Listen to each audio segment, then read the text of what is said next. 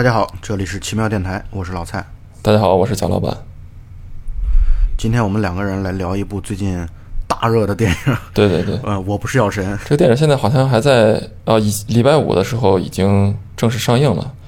然后，但是之前它有一个很长时间的点映，大概这个点映估计持续了快一周的时间，但是在这不到一周的时间当中，点映的票房超过一个亿。它上映的第一天其实是周四，它原本是定的是周五嘛，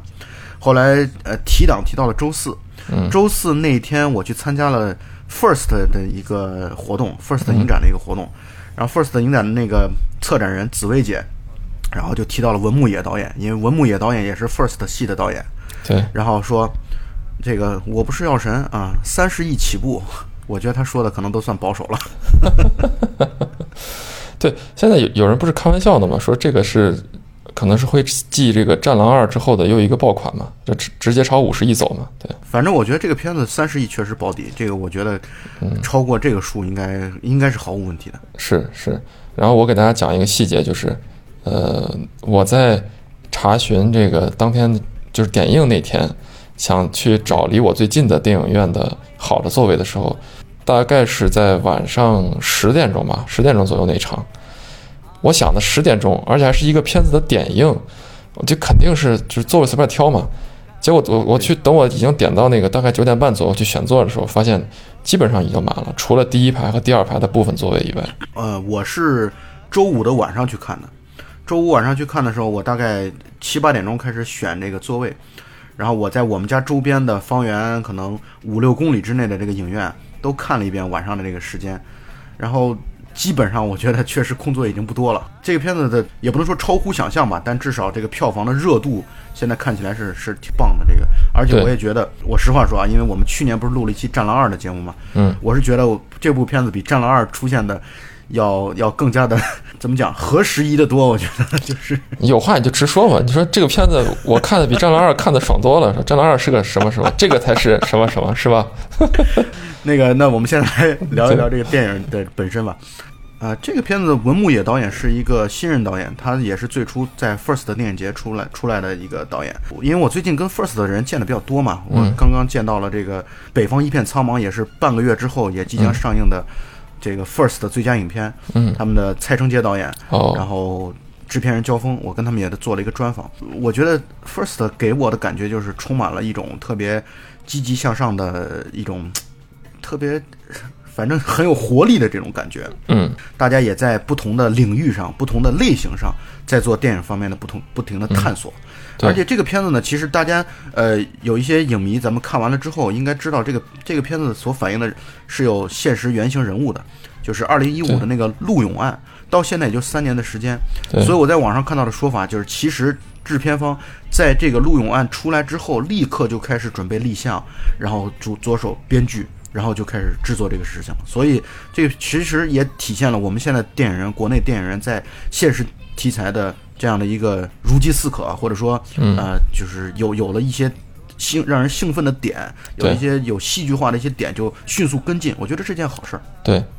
然后这个片子的监制是宁浩和徐峥，大家也可以看到嘛，除了徐峥之外，应该其他的演员都不算是什么流量担当或者明星级别的演员。呃，但是我是觉得这个片子它在表演方面其实给大家奉献了非常出色的，就是整个除了徐峥之外的其他人的表演也都也都相当的棒，因为这里边也确实有一些实力派的演员，比如说像王传君啊，像周一围啊，虽然他不算是特别大的明星，但是呢，选演员选角选的是非常好的。这个片子可能又是像《战狼二》的成功一样吧，可能天时地利人和，方方面面，呃各方面的因素可能都到位了，所以呢，出现一个爆款，可能也也是众望所归。而且这个片子在刚一开始，相当于正式上映了三天之后，开画九点零啊，豆瓣嗯九点零的评分，对已经有很久很久没有在这个豆瓣上有就是既叫好又叫座的国产影片，真的是很少见了。你像《战狼二》，虽然很叫座，但是它的评分并不算高，七点四分。嗯呃，最近而且还有一个背景要说一下呢，就是在这个片子上映之前的一周啊，其实《动物世界》也算是创造了李易峰所主演的电影当中评价比较好的一个一个一个成绩，《动物世界》哦所七点五分，所以哦七点五分在豆瓣当中对国产片来说，应该是一个抛去情怀之后比较好的成绩了。但是九分呢，绝对就是属于呃口碑爆棚了的那样的一个一个片子的水准了。就可以称得上神作嘛，对吧？呃，对，就是很多人就把九分作为神作的这样的一个门槛。哦，哎，那这片子还真的是被过誉了。好，那我们现在给出奇妙电台我们自己的一个看法和打分。贾老板，你觉得这个片子如果让你来打分的话，你大概是怎样一个量级？嗯，我还是就是我的打分就是整体来说比较个人化嘛，对吧？所以我打完分之后也会给一个是否推荐观看，这两个可能标准有的时候是不一样的。那个打分的话我估计你的，推荐，我估计你的推荐指数应该是双手推荐吧？对对对，就是双手推荐，就是也大家一定要去看，或者说不得不看的这个片子。如果是打分的话，我能打到六点五七分吧，给七分吧。呃，我对这个片子打分大概是八分左右。那在你的评分体系里边已经很高了。呃，对，八分已经很高了，因为我确实，咱们总是在谈这个话题嘛，嗯就是有的时候我们不得不去带有定语来去描述这件事情，对就是在国产电影的这样的一个序列当中，会觉得这个片子真的是值得在原有的可能你的评价体系和基础之上，可能会再上一个台阶，对。啊，上一分或者怎样，我觉得呃会有这样的一个因素，对。但是这个电影应该还是优点远远要比缺点要多一些，所以我觉得打到，在我看来，就算不加所谓的感情分，打到七分以上，在我看来是没什么问题的。对，然后我的评分的这个理由就是说，这个片子可能本身他提出这个话题，或者他敢于去这样拍，呃，对这样的一个热门的社会议题有这么一个电影化的这么一个回应，嗯，我觉得这个都是值得，就是起码值得国产片去学习和值得以后的这个电影创作者去努力的。然后呢，从它的整个成片质量来看，有的我尤其是我一会儿会讲到，就是里边有一些它的设计桥段里边有一些环节我是特别不喜欢的，所以这也是影响他我的打分的一个原因。但是为什么就这样还是希望大家都去看呢？是因为还是那句话，这种片子在国产院线片里太少了。就如果大家有机会的话，呃，我是真的希望大家去呃带上自己的家人，呃，但是不要带小孩儿啊。这个片子里面有很多粗口啊什么的，就是带上自己的这个家人，然后到片电影院去，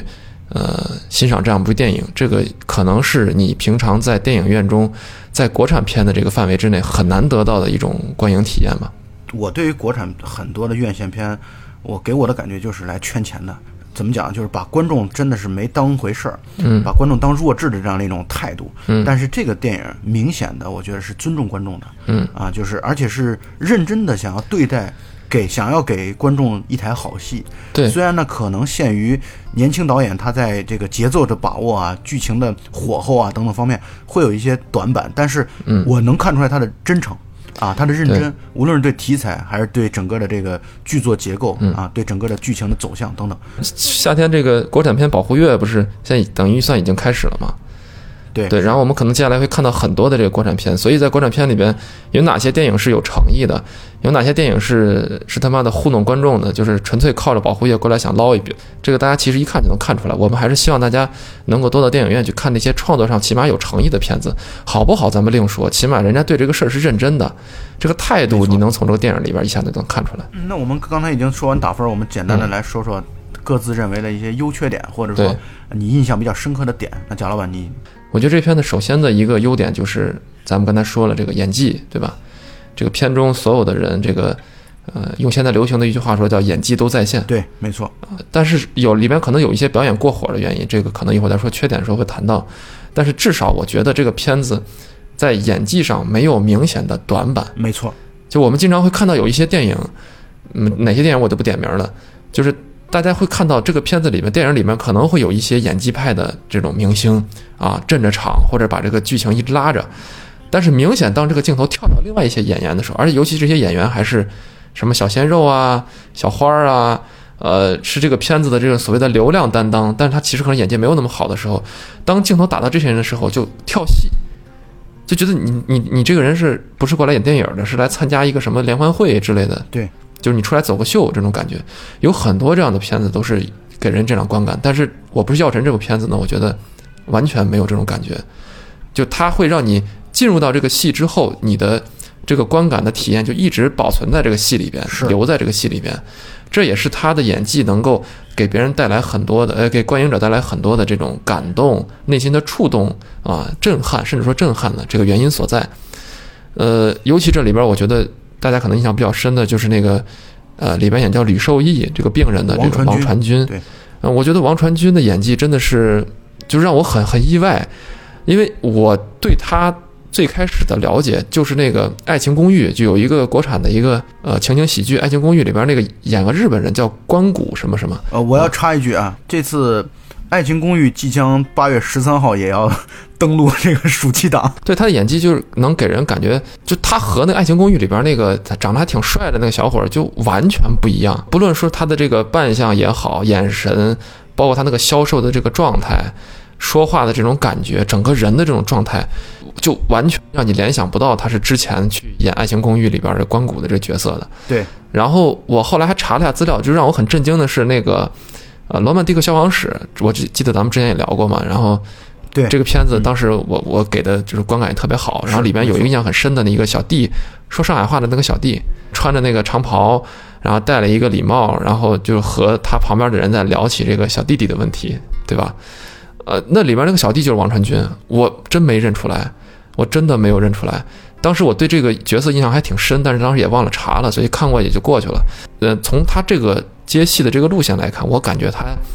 已经是把自己朝一个演技派的这个方向去塑造，而且已经很成功了。我觉得，他是有追求的啊，对有追求就是明显从接戏的这样一个路径是有追求的，对，而且他在这个拍这个《我不是药神》的过程当中，整个呃减重了二十斤。呃，哦在拍那个最后一场病房的戏的之前，两天两夜没吃没喝，哦，可以说是为了表现一种虚弱的状态，呃，很尽力啊。虽然我们说啊，这种为了追求角色的完美啊，做出这样的表现，按道理来说应该是一个合格的一个一个状态啊。但是在嗯在我国的这样的一个年轻演员当中，他确实是一个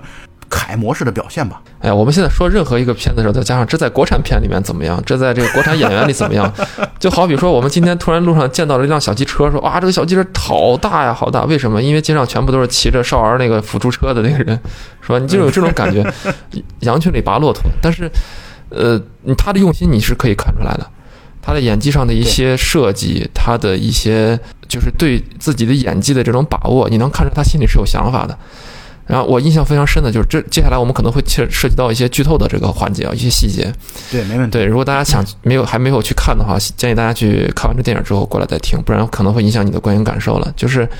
呃，王传君他他在饰演这个吕受益的时候，这个病情已经发展到急变期了嘛，然后躺在病床上的时候，在这种半昏迷的状态突然醒过来，然后看到了徐峥呃饰演的主人公过来看望他的时候，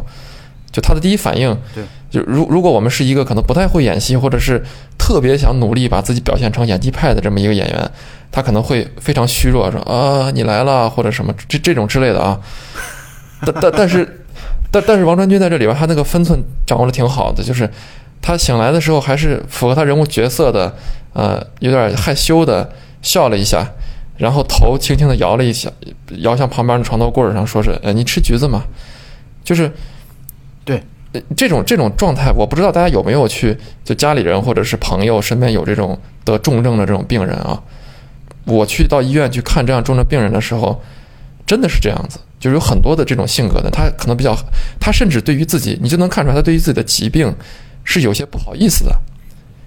就是你看，哎呀，我都我都我都病成这个样子了啊，你还来看我啊？就是，但是他又没有什么，因为他自己身体也很虚弱，又不能表达自己的一些呃，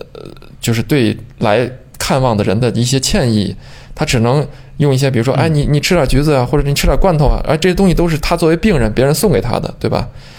就是这种这个场这个场景，我觉得把握的特别到位。而且还有一点就是，其实老吕的身上关于吃橘子这个场景出现了三次。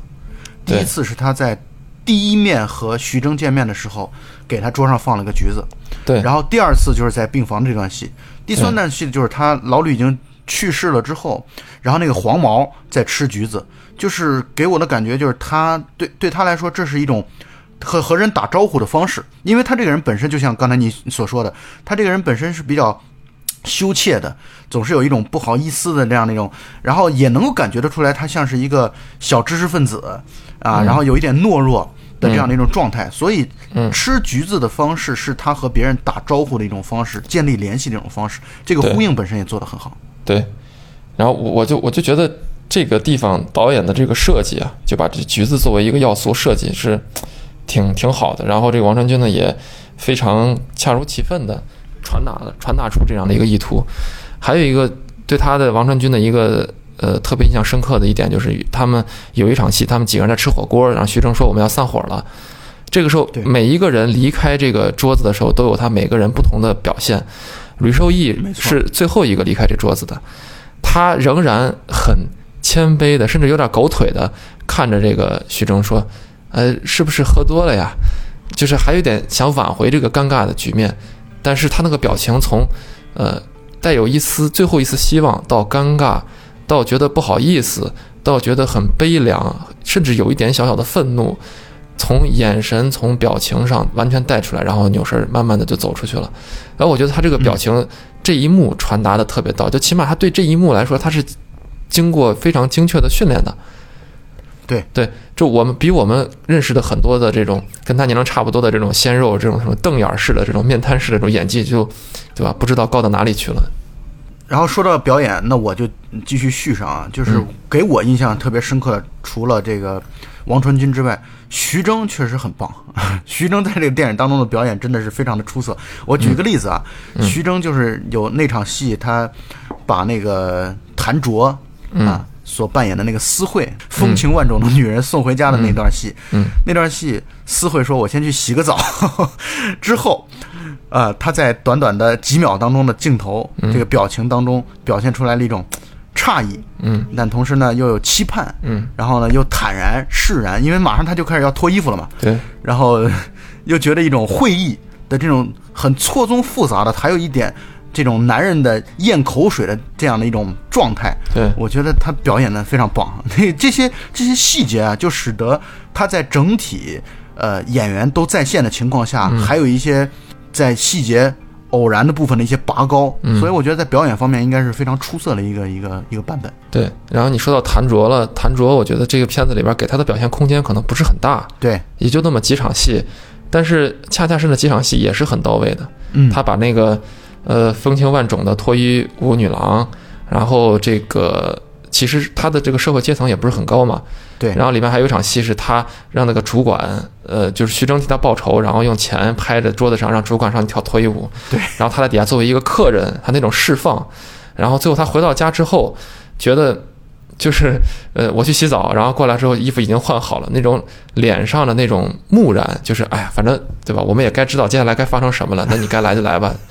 这个这个程度拿捏的，我觉得都都蛮好的。那场戏结束的时候，徐峥不是说，呃，退出门的时候跟他说，别吵醒孩子，说了这么一句话。他把门关上之后，他露出了一个，就是面对不同男人的，或者说面对。这个男人觉得是一个比较特殊的、不一样的男人的时候的那样的一个笑容，会心的那一笑，我觉得那是导演专门给了他一个一个展现。我觉得，对。然后这里边说到了，就是你提到这个导演给出的展现呀，我就觉得这个他基本上这个片子里边，对于每一个除主主角就不用说了啊，除主角之外的这个配角，他要表达自己演技的、表现自己演技的时候，都会留够。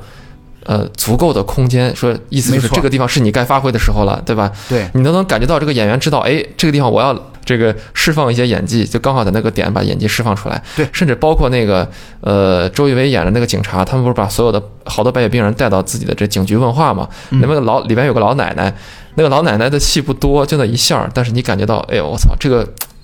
配角这个路人路人奶奶配角这个演技竟然这么的炸裂，这个老奶奶可不得了！我跟你说，这个老奶奶很可能是中国影史第一位百亿老奶奶，她在《战狼二》当中也出演了。对对对，这《战狼二》是那个开头的时候是被强拆的里面没错没错，强拆的那个军人家属，那个军人的母亲应该是。我我看网上有人说说是这个老奶奶说谎是吧？你们家什么是吃药吃房子吃不见的？明明是被强拆的。对，这个老奶奶是一个临时演员当中的。呃，专职的，而且她的儿子是《炊事班的故事》里边的那个毛孩儿。哦，哎，怪不得毛孩儿是个挺好的演员呢。这他妈，他妈也这么能演。这个大妈演的确实挺挺不错的，就是他该该给的东西都给到了，而且你那个时候说白了就是从剧情上是需要你撒狗血的嘛。对，没错。你这个动动机如果不足的话，给的这个触动如果不够的话，后面周一围他这个人物动机就显得不那么夯的不那么实了。是，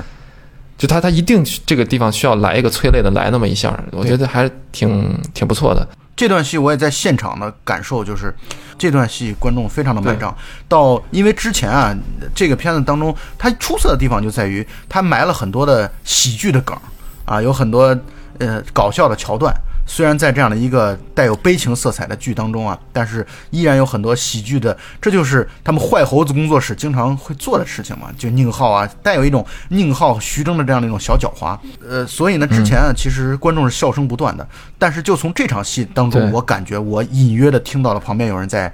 哭泣。所以说到这个演员，我觉得可能唯一让我有那么一丝丝不满意的就是周一围。因为很多人觉得他在这片子里边非常帅啊，或者怎么样啊，呃，一方面是给他的表现的这个戏份的场合并不是特别的多，另外一方面呢是，我觉得他演戏有一种，就他固有的那种劲儿。大家可能看到这个什么《演员的诞生》啊、《身临其境》啊这些综艺的时候，你都能感觉出来，他是他的是一种固有的那种劲儿的。我本来是挺希望在这个片子里边能看到他把自己身上这股劲儿给稍微去掉一点。就这个片子看起来还有点像《绣春刀》里边的那个状态。对对，你面对这个自己的上司局长、公安局局长说话的时候，有的时候还是他的眼神当中始终会有一种不屑的感觉。对对对，就你觉得这个人，哎呀，就一定是那种隐士的高手。他可能这个丁修的这个形象在我的心目中留下印象太深了，所以这也可能也是也也不怪人家这个周一围这个演员，就是我觉得他这个劲儿拿的可能可能稍微能改一些，因为你知道有的时候啊。就演技派知道，并不是所有的时候都需要去嘶吼，对，所有的时候都需要声嘶力竭才能表达出情绪的。有的时候呢，这个来一点这种淡淡的、隐隐的，或者是平淡的处理，反而会有更好的效果，更看上去更像那么回事儿，更像是演戏。但是这也造成一个问题，就有些特别会演戏的人，他们在不管演什么戏的时候，都是那种淡淡的这种劲儿，就让你很很很难受。就他的。对于个人的演技的追求已经超过了他所在这个角色所应该给出的东西的时候，你就会觉得有点配置错误。我不知道我这个形容是不是准确，就是你觉得，如果你想这个警察这个角色，如果换成另外一个，你比如说像这个，对，如果你你觉得这个里边的这个角色，警察的这个角色，如果交给这个《白夜追凶》里边那个，呃，周队那个演员去演的话，我觉得可能给人的感觉就更像那么回事儿。周一围就稍微感觉到有点那种配置失误。除此之外，我觉得这个片子其他的演技的部分。都没有什么问题，反而是徐峥本人的这个演技，我在网上偶然看到有些人对他这个演技有点不太认同，觉得他是这种嘶吼型的，或者说刻意去撒狗血撒的有点太多了。我们其实可以对比一下这一类型的片子，就是本来是个悲剧事件，但是这个呃把它用喜剧化的方法来呈现，至少前半段是喜剧化的。类似的片子，这种演员，你比如韩国那个宋康昊。大饼脸嘛，对吧？他他也演过很多这样片子。你对比一下徐峥和这个宋康昊两个人之间的这个演技，你就明显能看出来，就是徐峥有的时候在把握一件事情的时候，或者在做一个演技的一个补陈的时候，有是有一些过火的这个因素在里边的。再加上这个导演可能觉得徐峥也是一个主角，演技也是担当，所以有的时候在给他留那个演技的时候的时间段留的特别长。我有一一个小小的。这种一瞬间的观感，可能想分享给大家，就是在他在警局的时候，他去掐着这个周一围的脖子说：“他有什么错，对吧？就是这个黄毛死了嘛，他只是想活着，他有什么罪？”这个时候他已经嘶吼完了。最后你能看到他这个眼神，他真的是两两眼冲着那种红血丝，就这种状态是特别棒的。但是这个导演在他脸上停留的时间有点长，大概可能好几秒的时间，都一直停在他的这个面部，给了一个非常大的一个近景的特写，然后这个满是血丝的双眼，然后不断喘息的这个这个这个情绪，就是我觉得好像给他这个表演的空间有点过了。然后从这一幕接下来到下一幕的时候，是徐峥到了这个黄毛住的那个棚户区里边。坐在那个黄毛的床上的时候，又开始流泪，就失声痛哭。就这段，我觉得有点，就是在一次感人的时候再撒一遍这个这狗血，就有点有点过，在我看来。我恰恰就是觉得啊，这个片子啊，从在黄毛之死之前的部分，我觉得都很好啊。在我看来啊，就是整个的我的观影的感受，觉得这节奏啊，整个的张力啊，做的都挺不错的。但是就是从黄毛之死的那一段开始，让我觉得这片子的走向有可能是因为拍到后来了，导演也会觉得更跟这些演员更熟悉了，所以呢就会在自我控制方面会有点放松了。所以呢，这节奏跟前后我是觉得不太一样的。这个这部分煽情有点过重了啊！这就是我对这个片子可能如果要说说有一些反面的负面的评价的话，可能就最最主要是集中在这里。对对对，然后其实也你也能看到导演其实可能到最后的时候，因为这个片子里面第二个优点嘛，就我们刚才说，既然说优点，再提第二个优点。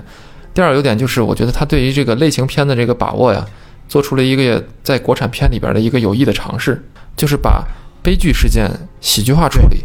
啊，其实之前有很多的这片子，包括国产片子也有这样的尝试，但是尝试的可能没他这么成功。这个片子就像你刚才老蔡说的，前半段在黄毛之死之前的时候，给人感觉特别好。原因是什么呢？就他把一个悲事，然后但是用喜剧的方法洗拍出来了，就把它戏剧化处理了。但即便是这个呃病人在垂危的时候，或者是这个病人表现他很惨的时候，他都让主人公。呃，程勇用一种调侃的方式把它说出来，比如说，你看那么多人过来找他，来问他要这个药的时候，其实是一个挺震撼、挺压抑的一个场场景，对吧？很多人戴着这个白口罩，只露出一双眼睛，用乞求的眼神看着他。这个时候，他为了化解这个尴尬，其实观众这个时候前面就是：“我操，我是这用来看喜剧的，怎么突然间来了这么压抑的一段？”他这个时候就会通过主角就说：“你们把口罩给我摘了，我这样能分清你们谁是谁吗？”就是一种。调侃的语气，甚至包括黄毛最后把头发理了这一段，他把呃头发剪了，说要回家让家里人看看，是很温馨的时候，他都尽量的让徐峥用一种说“我操，真他妈难看”，然后就用这种啊方式把他这个悲情把它化解掉，就说明其实前面我们觉得好看的原因是。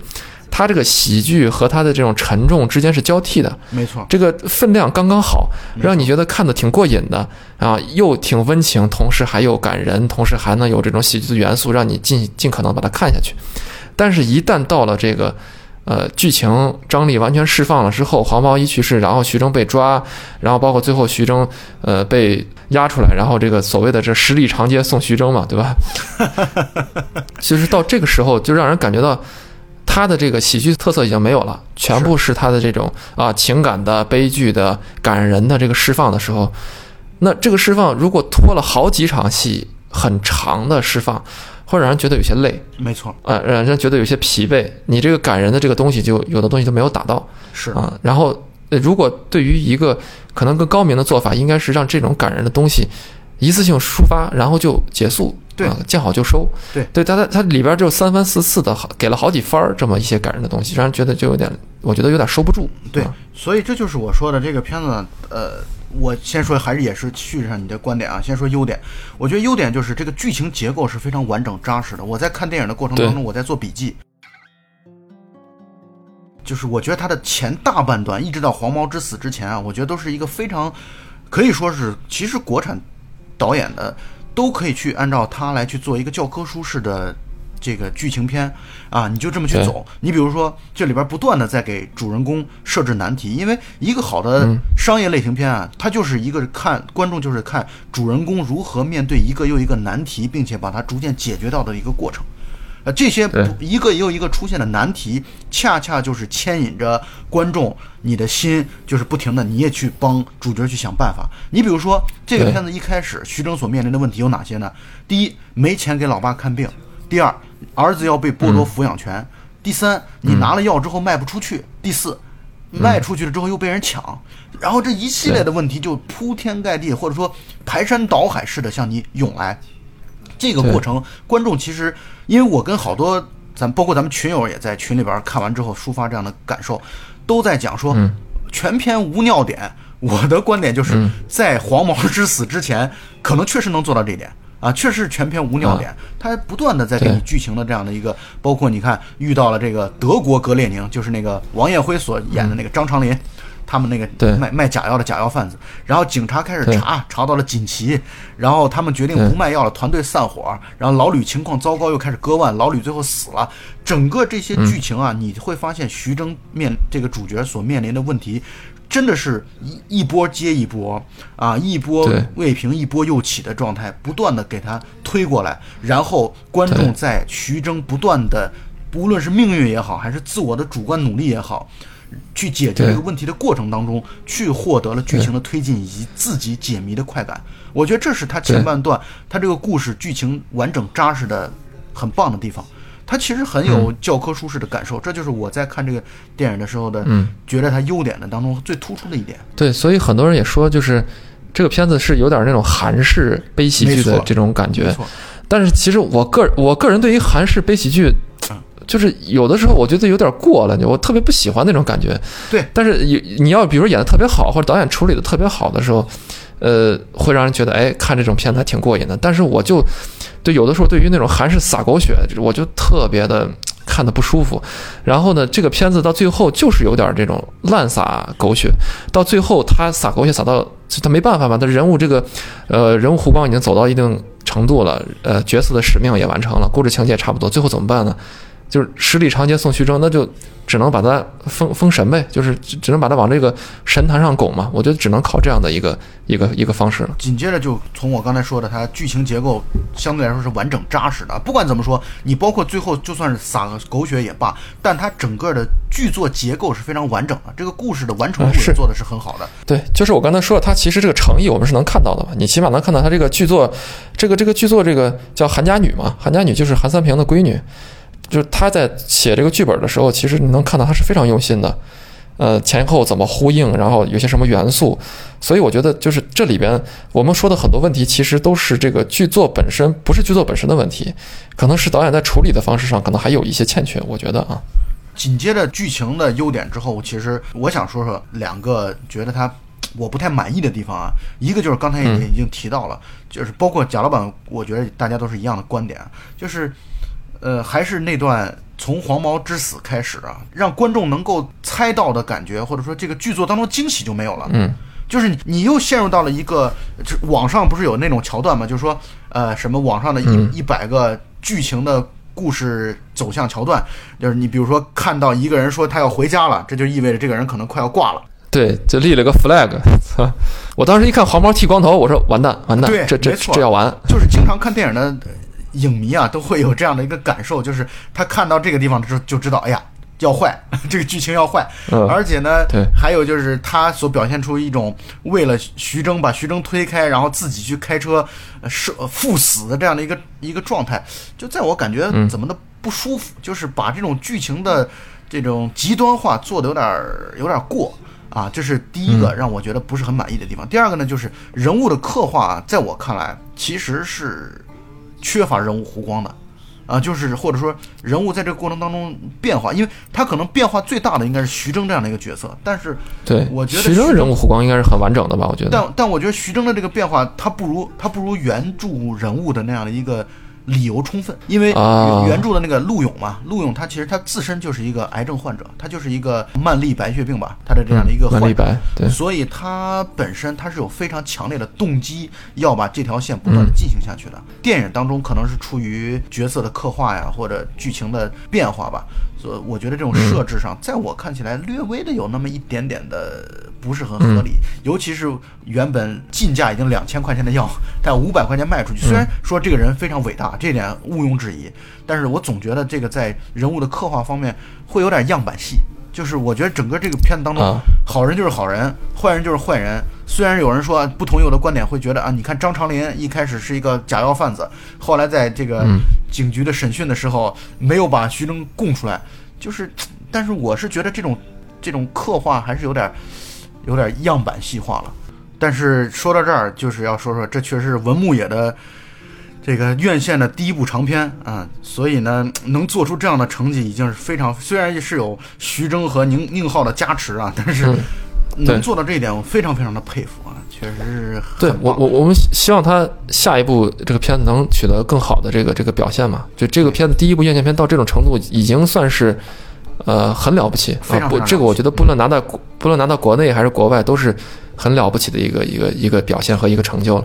而且这文牧野之前还有一个片，他他之前拍过一个短片，名字叫什么我忘了，就是讲呃，里面讲一个人，他他老婆去世之后，因为没有钱嘛，家里很穷困潦倒，他被迫没有不得已让自己的老婆和另外一个有钱的人去配对，去去冥婚，啊，就是冥婚，不知道大家知道这什么意思吗？就是对对对，死去的人有些对他有些迷信，就是死去了之后，然后要在阴间找一个一个一个伴侣，要配冥婚，然后得到这笔钱。就那个片子的现实感会比这个片子的现实感更强。当然，那个片子的制作，因为短片制作肯定是没有这个精良，包括演技啊什么的。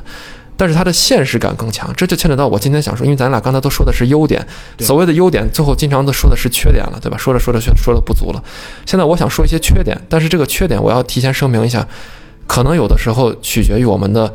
创作环境、审查等等各种原因。所以我现在这里面说的缺点，就仅仅只以作品来看它的不足。对，就是我们先提前先 diss 一下我们自己啊，就是我们这种说缺点的过程，也有一种站着说话不腰疼的这种状态，大家也都听听谅解一下就行了。对我们就是一个个人化的一个表达嘛。就我自己看完片子之后，我觉得这块儿不爽的原因是什么？好，就这个片子对于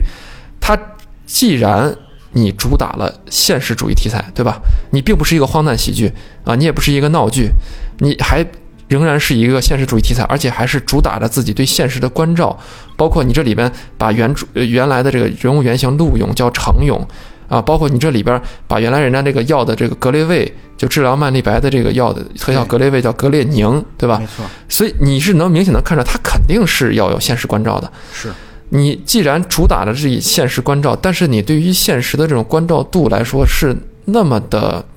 浅，呃，我这这里边所说的浅，并不是说它表现的不够动人，表现的不够有冲击力，而是说它对于这个事件本身，它为什么会这样？这些曼丽白患者为什么没有国产的这个便宜药？这些曼丽白患者为什么国外药那么贵，他们还不得不承受那么高的药价？这个慢粒白患者他们为什么要去国外去代购？国外为什么会有这样的药？你对于现实关照到这种程度了，这些东西你没有展现出来，这是第一，我我我很不满足啊。对我我在你这地方插一句啊，就是我也觉得由此会产生一些。呃，我觉得可能，嗯、这个片子所本不应该承受的东西，就你比如说，大家会对于一些现实生活当中的一些可能会有一定程度的不满的内容，都会随着这个电影会有或多或少的一种不应该的发泄，或者说就是不应该的联动吧，应该这么说。呃嗯，对，他就是因为这个片子的这个思考，他只是讲到了给给观众的直接的感受就是，你看那个国家也不管，然后东西卖这么贵，然后那个无良商家，这其实也是说我刚才所讲到的人物刻画这种样板细化，导致了你总是站在一种革命小将的这样的一个态度上，你会觉得，你看像这个瑞士这个公司，这个什么叫诺瓦，嗯其实是诺华嘛，就是国际上诺华公司。对巨头药业巨头然后就是他会把这个矛头直接指向，你看这无良公司这么糟糕，从头到尾那个医药代表的那嘴脸就是超级糟糕的，从来没有往一丁点儿的有怜悯心的这样的一个状态上去转，那么他就会把这样的一种情绪联动进来。我觉得这种煽动性可能也是会会带带来这个直接票房的这个有利的地方，但是这不这不应该是一个现实题材的唯一能够做的事情。对，是，而且你看这里边他那个呃，诺华公司代表，他选的还是那个演员叫李乃文嘛，经常演一些这个电视剧和靳东啊什么他们一块儿演的电视剧。他在电视剧里边经常就演一些，就是很有钱或者社会地位很高的这么一些人。我觉得这个这就成了一个，就是一个人物就标签化荧幕形象了吧，标签化了。他把这个标签化的人物放在这里，就是想营造，就就是为富不仁嘛，对吧？但他他也没有明确说这个就有多坏，但是他把这样的一个角色的人放到这儿，你但凡是老百姓看过一些网剧，看过一些什么的，都会看到这样的角色，那他就觉得，哎呀，这是肯定是坏蛋。这种标签化的处理是让我非常不满意的。你你现实化的一个题材里边怎么能够有这种好像什么万恶的资本主义什么什么之类的？何更何况人家诺瑞士诺华就这个现实的原型的药厂，它并不是好像是真的就是看到这个病人就是生至于生死不顾啊，或者说怎么样，就刻意的把这个药价定的就非常高，本来一一片几块钱就非要卖那么贵的。那人家是有是有自己的原因的，一会儿我们在这个外延环节其实也可以聊到，就是但是只是你在创作过程中，你把苗头对准一个这么简单就可以对准的对象的时候，无外乎就是找一个出气筒，对吧？那你这个出气筒找了设立这么一个靶子，每个人都可以朝这个万恶的资本家身上射箭。射完之后，包括你这里边主人公也哭了，最后主人公也成圣了，对吧？丰盛了。在完成这样的一个观影过程之后，给人一种虚虚假的、虚拟的这么一种救赎感。然后最后骂两句资本家都是他妈王八蛋，就完了。就是相当于这个片子给人一种释放，就释放结束了。那我觉得这个是你作为现实主义题材的这种。你其实可以做得更好，我只能这么说了啊！就他其实可以做得更好。对你像你像这个呃，咱们之前聊过的那个叫《暴雷无声》，对对对，《暴雷无声》，我觉得它里边做的这很多这种用隐喻啊，用一种镜头语言的关照啊，它都可以达到一些更深层次的东西，不管是环保也好啊，不管是包括这个社会阶层的这种撕裂也好，它都是我觉得都是可以看到导演是用心的，好不好？咱们先放到一边啊。但是这里边你就完全看不到。导演对于这种隐喻或者对于这种社会阶层的这种关照，这其实里边你可以做很多的文章啊。你你比如说，咱们看《达拉斯买家俱乐部》里边，主人公他是在这种南部保守州，对吧？他是这个石油的这个石油厂的这个电工，然后过的这种成天又去去赌博呀，又喝酒啊，甚至包括去去嫖妓啊。他就是社会最底层的这种人物，而且你看里边那个莱托少爷演的那个这个同性恋角色，他也是一个社会底层。就我刚才说的，他已经是底层的不能再底层，边缘的不能再边缘的。然后这里边呢，这个医院的这个医生，就是这里边的，你就可以看到社会阶层，然后这个呃种族，还可以看到这个性少数群体、性别之间的这种压力，就是种种的社会问题都通过一个这样的故事得到了一种。呈现，而这种呈现它不是刻意的，它的人物弧光完成的也非常的，呃，顺理成章，也非常的完整。他一开始真是什么？一开始没有意去意识到，后来觉醒，他的觉醒是怎么一步一步来？人物怎么一步步逼到最后？他怎么处在一个绝境？包括他，呃，一开始从这个歧视同性恋，到最后他可能还歧视同性恋，但他对于自己的工作伙伴产生了一种我不在乎你到底是什么性性向的，但我对你是非常尊敬的，我会会帮助你。对，啊，包括他。这个人到最后他没有钱了，怎么受到别人的帮助？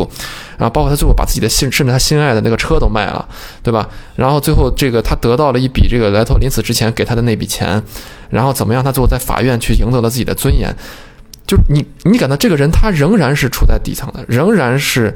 呃有很多身上很多毛病的，但是他这个人物已经是完整了。但是我们看到这个现在我回到我不是药神这部片子里边来。就他一开始，他刚才我们讲到讲到他为什么没有用这个陆勇的原生的这个呃社会形象呢？就他为什么不把呃徐峥这个人物设定成他自己就有癌症了？我能够想到的原因，就是因为他需要完成一个人物弧光，是说这个人一开始是利欲熏心的，对吧？他可能是有些小人物的这种善良，包括他他去赚钱也不是真的就为了自己发大财，是为了救他爸，他爸不是已经这个瘫痪了吗？他是为了救他爸。他不得已去印度走私的这样的一个这条路，然后最后在钱中觉得迷失，暴发户心态嘛，对吧？你跳舞跳不跳？这些钱跳不跳？再给你钱，再几多钱跳不跳？就是还有一种小人物心态，但最后他又觉悟了，他自己办厂子之后，又用了很多白血病工人给他呃白血病人给他去当工人，然后去帮助他们，然后给他免费的去发药，仍然坚持自己的亏损，还是说五百块钱一瓶药。就是他已经慢慢慢慢的逐渐，这人物弧光走到最后，我们中国人传统还有一种想法，就是为富不仁，有钱人一定是他妈的王八蛋。所以我在最开始设计这个人物弧光的时候，就一定要把它当成这种利欲熏心，啊，卖印度神油，对吧？见不得人的这种小老板，俗气、市井、市侩，然后最后一点点的把它变成一种道德上的完人，宁可自己亏损。啊，宁可自己怎么怎么样，仍然去为了广大病友着想，一种赎罪的心态。他赎的是什么罪呢？赎的就是他妈他当时原来的时候，为了钱或者为了保护自己怎么样，而不为不去救助白血病人这样的罪。那说白了，这不是利欲熏心是什么？对吧？不是明哲保身是什么？我们中国人对于这种人，从天生的就有一种敌视、一种鄙视、一种看不起。但是其实你说现实是原因是什么呢？咱们这里边可以讲稍微讲讲这个这个这个药，治疗曼丽白的这个特效药格雷卫这个药，人家诺华公司研究出这个药花了大概有将近十年的时间吧。我们知道，对于一个药来说，一个药品一旦投放市场，你是不可能把这个药的配方锁在保险柜里的。我记得原来之前有一个著名的国际的一个一个商业间谍吧，他说说过这样的话，说世界上没有任何一家公司能把自己的药品和食品的配方锁在保险柜里，包括可口可乐。他原话是这样的，所以你即一旦投放市场了之后，这个东西你很难保证你不被别人仿造。那他为什么要防止别人来仿造？那就是高昂的研发成本。像这种生物制药企业，一家企业里边有上万个博士专家来给他研究，比任何一个生物呃医药类的大学都牛逼。就顶尖的人才都是要进到这样的企业里去工作的。他们为什么要进到这样的企业工作？因为只有这样的企业才有能力去推动一个新药上市。而为什么一个新药上市需要推动那么的久？是因为一个药它作为一个有效的药品是需要经过长时间的临床实验、双盲测试。这个对达拉斯买家俱乐部，我们也没里边也能看到，这个药企把这个药发下去之后，有一部分人得到就是安慰剂啊，有一部分人得到是真的药，然后要记录他们到底是安慰剂效果呢，还是真的是这个药起的效用呢？对吧？包括有药理、毒理、病理的种种种检验，啊，要分好几期。推动一个药上市过这个美国 FDA 是非常难的一件事情，但是，一旦通过，一旦上市了之后，他们可以通过这个药来获得大量的利润。这个利润，他们赚钱是肯定不用说的，就是因为他们干这个事儿能赚钱，所以才去推动他们去研发这样的药。格列卫是全世界有史以来第一个靶向的治疗癌症的药物。就它可以和这个呃线粒体中的某种酶，当然我不是专业的啊，我说的可能不对，就是和某种酶相结合，它会只杀灭你的癌细胞，而保护你的健康细胞，相当于就是它不像放疗、化疗一样，就是不管好细胞、坏细胞我都杀死。那你像这么厉害的一种技术，通过了那么长十年时间的研发，那你上市的时候，你还指望它一瓶只卖几百块钱吗？这是不可能的呀。如果一瓶只卖几百块钱，那他妈就没有人研发新药了，对吧？我们所有的关于人类药品、治疗方式、医疗手段、医疗器械的进步，无一不是建立在能够通过这件事来赚钱。只有通过这件事赚钱了，人才有动力去研究它。你要说真的说可怜的话，那那些在药企里边工作的那些研究人员，他们可怜不可怜？他们日夜以继日的去研发，没日没夜的去奉献，难道仅仅只是说我们要为人类？奉献出一个什么什么什么药吗？他们自己也要生活呀，他们也有自己的妻女啊，他们甚至他们身边就有自己生病的亲人需要自己去照顾啊。那我我们是不是就应该因为这样就说一瓶药几万块钱就是没有人性呢？就要把他们塑造成的这种呃刻板印象的这种为富不仁的？我觉得这这是以一个现实主义题材，你触及到这个点就退回去，让我觉得非常的不满意。在某种意义上讲啊。这个去年有《战狼二》，今年有《药神》，票房能如此的高，在我看来，其实都代表了一种狂热。这种狂热是怎么造成的？这种狂热是是和制片方或者说制作方对于某大类的人群的这样的一种某引导和指向，我觉得是不可避免的会产生联系的。对，其实就是挑动一种廉价的情感嘛。就《战狼二》，就是说我们大国牛逼，对吧？就是那个新任大哥吴京的说的那话嘛，对吧？呃，我我帮你，你不帮我，我帮你要回我，我就干你，就就就就这种，呃，我现在已经不那是过去，现在已经不一样，我们牛逼站起来，就是一种，我觉得就是满足大家一种呃心理投射嘛，而这种心理投射大部分倒还真不是真的一定为了国家的心理投射，可能就是你在现实生活中受到欺负了，你看到这个片子之后，那些欺负你的人他未必都是外国人，中国你说这种社会环境有多少人能够受真的受到外国人欺负，对吧？这很少很少少数。就是把那种我们牛逼的这种态度投射到自己的心里，达到一种爽感。那这个片子其实也是一样的呀。那那谁家没有一个生病的人？那这种生病的人之所以生病到这种状态，他有这种困境，困境是谁造成的？那如果投射到一种为富不仁的资本家身上的话，那这是一个谁都可以接受的这么一种投射。于在这种基础上，大家都你好我好大家好了。那我觉得他这个触及的现实层面触及的还是不够。再接下来，我说第二点就是它的不不够，就是刚才我说到的这个社会阶层，在这里边你看不到真的社会阶层的分割、区隔、撕裂。你看这里边几个人物设计的其实都非常好。那个呃，吕受益自己家里有妻女，对吧？他是一个非常完整的家庭，有孩子，小孩刚生下来，这是一个很正常的家庭，小康之家。然后呢，因为这个病，然后有这个钱也花光了，生活也很不如意啊。然后这个牧师。他又是有这种基督教的这块的这种东西。我觉得我当时在看到这个人物设定的时候，我就有非常好的期待，我强大的期待想去看一下，因为大家知道现在国内信教的这些人群，你们可以去调查一下，到底是一些什么样的人群，都可以知道这个宗教在他们心中是一种什么样的一种地位。但是看没有这个。只是用来做了几个宗教的梗，就是这个徐峥说，呃，阿弥给对着这个牧师说阿弥陀佛或者什么下地狱或者这种说法，用了一些这种宗教梗，然后再接下来这个脱衣舞女，她是个单亲母亲，一个人自己抚养女儿，女儿得了慢粒白，然后自己不得不去跳钢管舞，那她这种底部，她的钢管舞受到客人之间的这种压力，自己独自一个人带女儿压力没有表现出来，然后这个黄毛呢，这个黄毛更给人感觉是。就是像石头缝里蹦出来 的，真的就是他农村生病了，到大城市里到屠宰场去打工，好像他自己还挺有劲儿的，是吧？他他也没有太受到这个曼丽白的影响，但是这个曼丽白这个病是，呃，他的高发人群其实不是老人孩子，他高发人群是青壮年。一个青壮年，你自己非常有劲儿的这样一个状态，到呃这个这个大城市去闯荡去打拼，他唯一能依赖的就是自己的身体。那他如果这个得了病之后，他遇到什么样什么样的问题？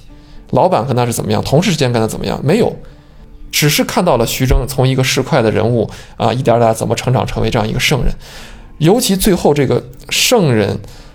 在这个呃押运的他这个警车里边，看到了身边呃旁边路边的病人去送他，这个病人把自己的这个口罩摘下来了，有这么一个丰盛的过程。这一幕我甚至想到他妈那个。这个这个宣战钢锯岭上，这个主人公的这个担架从山上被运下来，这个这个圣光照耀的这个环节，用光都挺像的，都是那种圣洁的宗教感一点的这种光。甚至最后，他里边还把那个已经去世的黄毛和吕受益两个人放在了人群中间，也摘下了。对对对，哦，这段戏我倒是我倒是想起来《大鱼》这个电影，就是蒂姆·波顿的那个片子，就是他那个男主角，对对对，但是他不太。确实不太舒服的地方就在于大鱼的那个男主角，他在相当于最后行将结束之前啊，他的过去的曾经在他生活当中出现的所有的人物啊、老朋友啊，全都出现，相当于一种送别。这种送别呢，是一种朋友与朋友之间平等的送别。但正是你说的，他这个走行车这个部部分，真的是把那种丰盛抬高到举高到神坛上，因为我们其实都有这样的一种经验啊，一个人上神坛上的越高。他很有可能将来就会摔得越惨，这个这个状态让我确实觉得不是很舒服。他这个人到这种程度被被这样丰盛了，我觉得就就是有点最后你不知道该怎么结束。就是导演拍到这后来或者编剧片子编到后面，就你在最终一定要结尾给一个大的。那这个片子都已经从一个喜剧转型到一个悲剧，那最后这个悲剧就一定要催着，就是你如果之前还不哭，他妈你这场戏你必须给我哭，你让那两个人出现那儿就是这种就是这种态度，让我觉得特别的不舒服。但是你看人家达拉斯马加俱乐部，他最后以一个什么样的方式结束？这个片子最后主人公去自己去作为一个牛仔去骑那个那个牛嘛，然后停留在他最后这个在牛的背上疯牛的背上去甩手那个非常潇洒的镜头。哇！你就看到这一段，就相当于他看到他里边曾经有个细节，他走到一个房间里边之后，有好多那种蛾子，因为趋光性聚在一起，然后在他身上停留，就这才是真正的美，牛逼！人物到另外一种升华，就为什么我觉得他最后差一口气，人家这个片子就没有差这口气，咱们这个片子最后就是还是停留在说我一定要让你成为一个道德完人。我一定要让你完成一个长街上的救赎，而且我一定要让那些你完成救赎的过程中死去的那些人出现在你的旁边。这个时候，现场你必须得给我哭。事实上，我到最后看到后面，我都觉得有点不舒服，呃，觉得有点不舒服。这个片子到现在这个程度，我觉得作为一个商业片已经够了。但是如果你说仍然说自己是一个现实主义题材，甚至是像网上有很多的公众号，他妈都不想看，说是什么中国版的《熔炉》，你他妈看过《熔炉》吗？你你你了解过吗？你这是和《熔炉》是一回事儿，咱国家和韩国是一回事儿吗？你就说现实版的《熔炉》，一方面是对这个片子的过誉，另外一方面我觉得更是对这个片子的伤害。人家就没有想把自己放在一个《熔炉》的那种。针砭时弊的背景下去看，对不对？你能看到这个导演是明确的知道我们在现有的呃体系之下、体制之下，我们能拍出这样的片子已经很不容易了。你就不要把人家往那个片子上去拱了，就跟那个上的之前《暴力无声》那期里边我说的，有人说什么高层失态，中层失德，底层失语。我说这片子人家拍的是这回事儿吗？你见到什么高层在里边儿？你就不要把人家片子往这个丰盛的这个捧杀的这个这个道路上去拱了。这个片子也是一样的，我觉得大家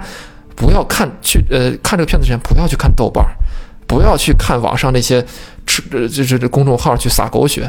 你就觉得这个片子我如果想看一个呃悲喜剧，想去释放一下，可以 OK 没问题。我想去看这个演技，呃牛逼没问题，这就够了。啊，你如果以这样的心态去看，那我真的是双手推荐，我推荐大家去看。如果能在看完这个片子之后，你有一些思考，那真的是这个片子善莫大焉，做了一件非常大的善事，功德无量。这个思考是在这个片子所表达的，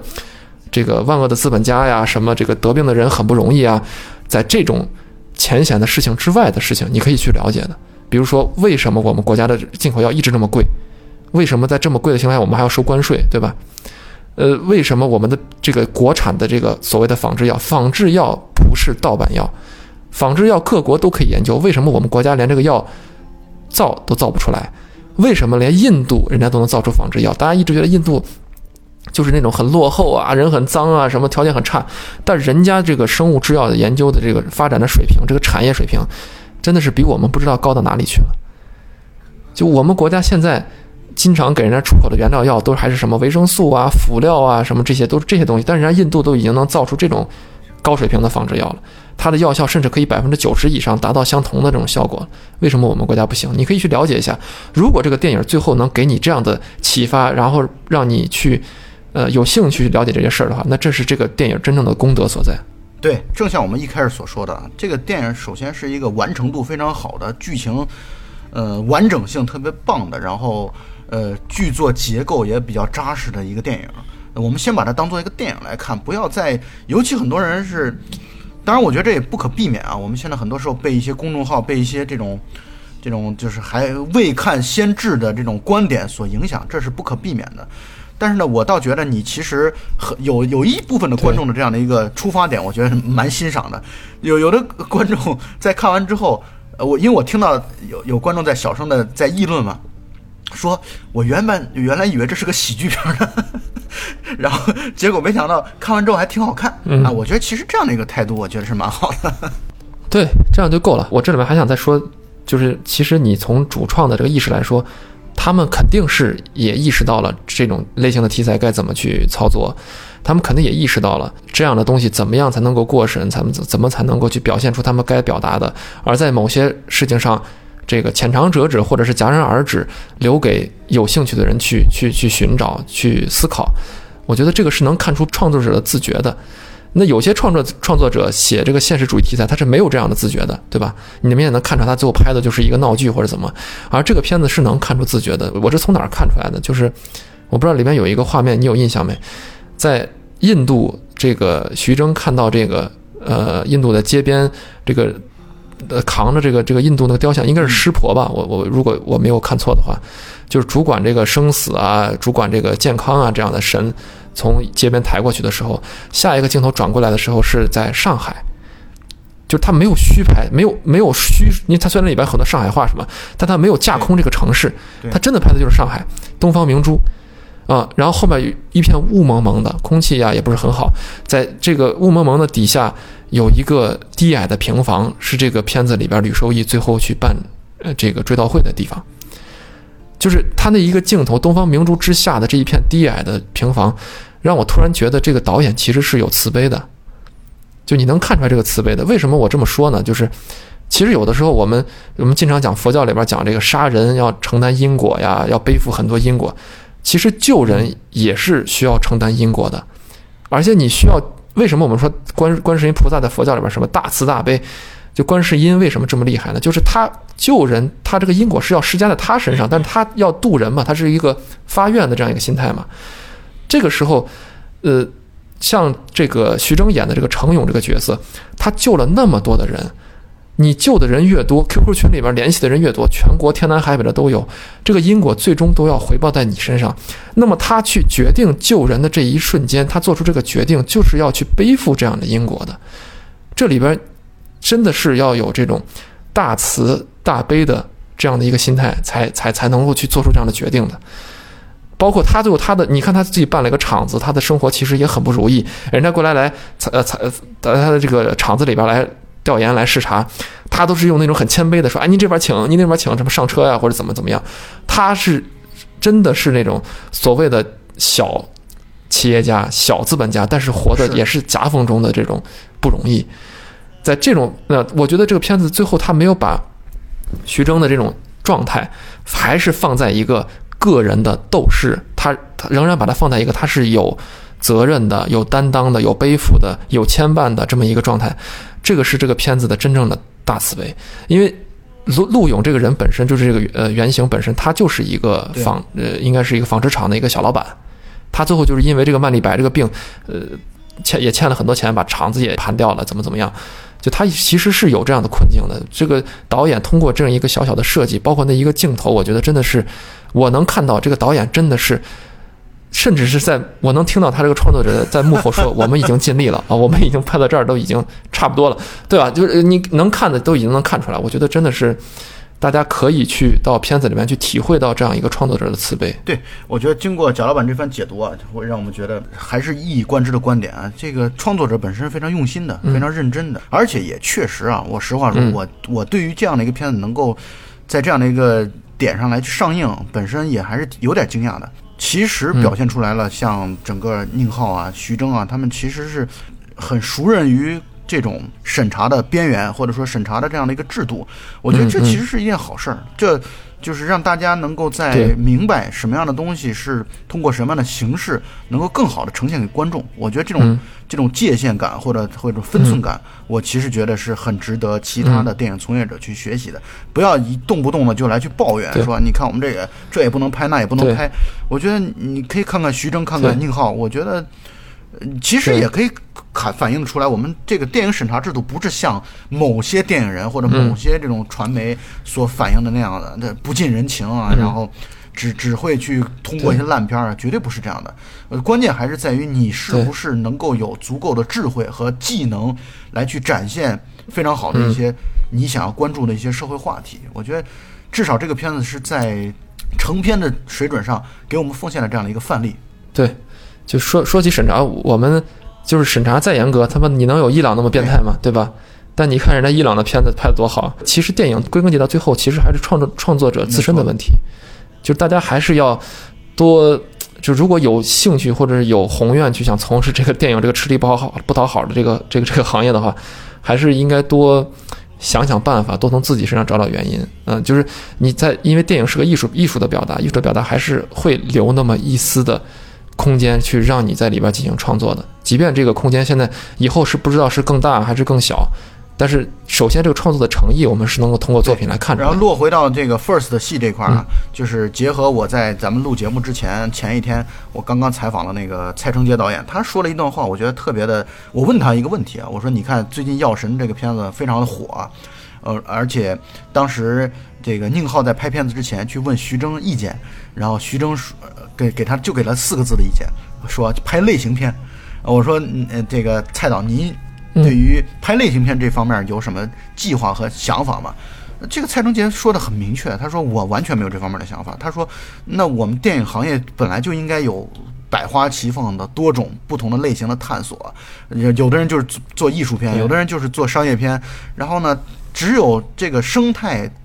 完善了、完整了，这才能够对所有的电影从业者，包括我们在内，都是受益啊，包括整个影迷、观众都是受益。嗯所以我觉得文牧野导演做出这么一个作品，我们非常的钦佩。然后同时呢，我也希望他能够进一步，我们这个整个的节目也是希望能够在鸡蛋当中挑一些呃。这个挑些刺儿吧，啊，挑些骨头，然后呢，能够希望他下一步做得更好。其实我们对于这这所谓的 First 戏 First 的戏这个导演的关注，其实更多的是一种希望他们有更好的作品嘛。这不不管是这个蔡成杰，还是文牧野，还是之前我们谈到的这个徐玉坤，其实我对我们对他都是挺挺期待的，也希望他们能够过得做得更好，因为毕竟他们给这个呃国产的这个院线的这个市场提供了更多的可能性，而这个可能性是我们所希望看到的。然后最后我还想再说简短的说三个事情，呃，老蔡先不要剪啊，就是 后期先不要剪的。对，就第一个是，如果大家想了解这个关于中国为什么呃，长期以来受到这个，就所谓的这种罕见的慢性的重症的病高。呃，药价的这个困扰，这些病人的这个生存为什么如此艰难？了解这些背后的医疗体系的这些事儿的话，大家可以去听一个这个和我们一样，也是个影视类的博客，叫呃电影侦探，也是我特别喜欢的一个一个博客。他们做这个药神的前瞻，因为他们做那个片子和我们不一样，他们是没有看过电影之前就做的，查了非常非常多的资料。大家如果想听更多外延的事情的话，可以去听听那一期。这是我的第一个推荐。第二个呢，我建议大家去各地的医保。去可以去查一查，因为这个片子最后给出了一个，就是一八年，呃，格列呃格列卫进入了这个医保嘛，对吧？包括我们大家可以看看，问一问或者找一找这样原因，为什么之前这样的药进不了医保？就你们去想想看，我们这个如果真的要现实主义题材，我们的现实关照点应该在什么地方？为什么它进不了医保？为什么进了医保之后它进不了药店，它只能进药房，就是医院的药房？为什么进了医院的药房之后，医生他又不想给病人开这个药？是因为他自己医生受到了什么样的限制、什么样的管制？大家都可以去找一找，就你就知道这个现实的困境其实并不是像你想的这样。然后第三个我想说的事儿，就是我今天最后想表达的一件事情，就是我看完这个片子之后，就我自己的一个个人的情感。我这个情感表达出来之后，我不知道有多少人能够理解，但是我希望分享给大家，呃，希望能有能够有理解我这种想法的人，就是。我们看完这个电影之后，总是会有一种“哎呀，生病了好苦啊，啊，生病了好不容易啊”这样的想这这种心有戚戚焉的这种状态。但是我们这种感觉，起码我那天看完之后，看完这个片子从电影院出来之后，已经是深夜了。然后我走在路边，那个时候刚好这个刚下完雨，然后这个呃地上湿哒哒的，然后这个月亮从云缝中给出来了。就那一瞬间，我突然想到这个《水浒传》里边。就金圣叹点批的那个版本《水浒传》里边讲这个，呃呃，武松从鸳鸯楼，然后这个出来报复报仇完了出来之后，然后翻过城墙之后，站在壕沟边上看到这个天上的月亮和沟里的这个沟渠里边水的这个月里边的月亮的时候，这个金圣叹在点评的时候，他批了这么一句话，叫这个一月普照万方，万方苦乐不齐，月影只争转眼，转眼生死无常。就我在那个时那一瞬间看到月亮那一瞬间。这个电影带给我的感觉就是这四句诗。我希望大家如果有这样的感触的话，多去关注一这样的事情，可能能带给你不一样的感受。贾老板好有文化，确实是我台的文化担当。然后，那我也刚好顺着你刚才这个第三点说一下，这个片子当中也有一个圆月的镜头啊。观众朋友们，如果我对那个镜头印象也非常深刻，他在前后也是表现了人间之疾苦。我觉得。就是这个圆月在在高悬啊，会你会有一瞬间一刻，你会觉得哦，人间之疾苦，到最终来不过白驹过隙，然后整个就是尘归尘，土归土啊。包括这里边的这个我不入地狱谁入地狱？我觉得这些东西串起来之后，会觉得这个电影它还是在有一些艺术上美感方面的一些追求的。一般来说，空镜头对于观众来说是没有什么太大的价值和意义的。但是如果从欣赏电影的角度来说的话，你会意识到。创作者他放这个镜头放在这里，绝对不是单纯的说我没这地儿没没没镜头放了，没内容拍了啊，他都是有其用意的。所以我觉得再次证明了这个剧组是认真来做事的。所以我觉得无论如何，我们是支持并且呼吁听众朋友们，如果还没有看片儿的话，现在趁着片子正在热映，嗯啊，去看完片子，然后对也听听我们的这个聊天啊。那么本期节目就到此结束，大家再见。好，谢谢大家，再见。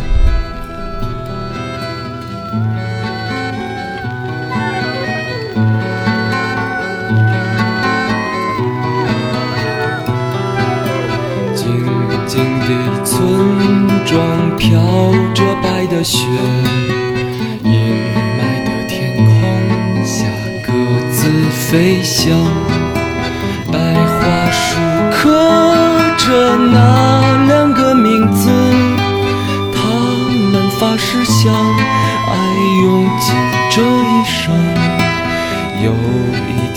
战火烧到了家乡，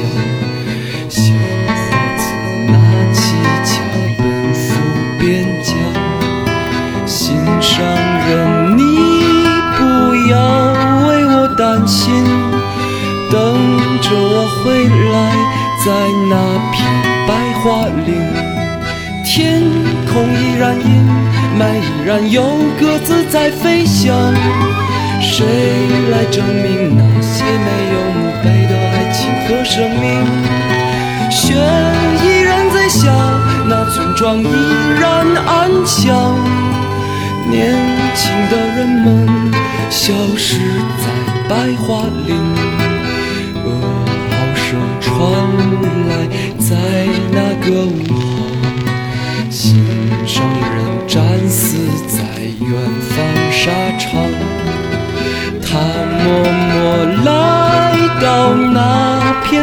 片白桦林，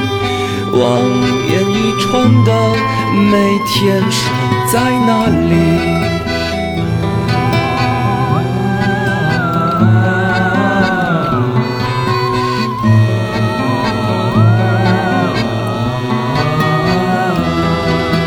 他说他只是迷失在远方，他一定会来，来这片依然阴，霾依然有鸽子在飞翔。谁来证明那些没有墓碑的爱情和生命？雪依然在下，那村庄依然安详。年轻的人们消失在白桦林，长长的路呀就要到尽头。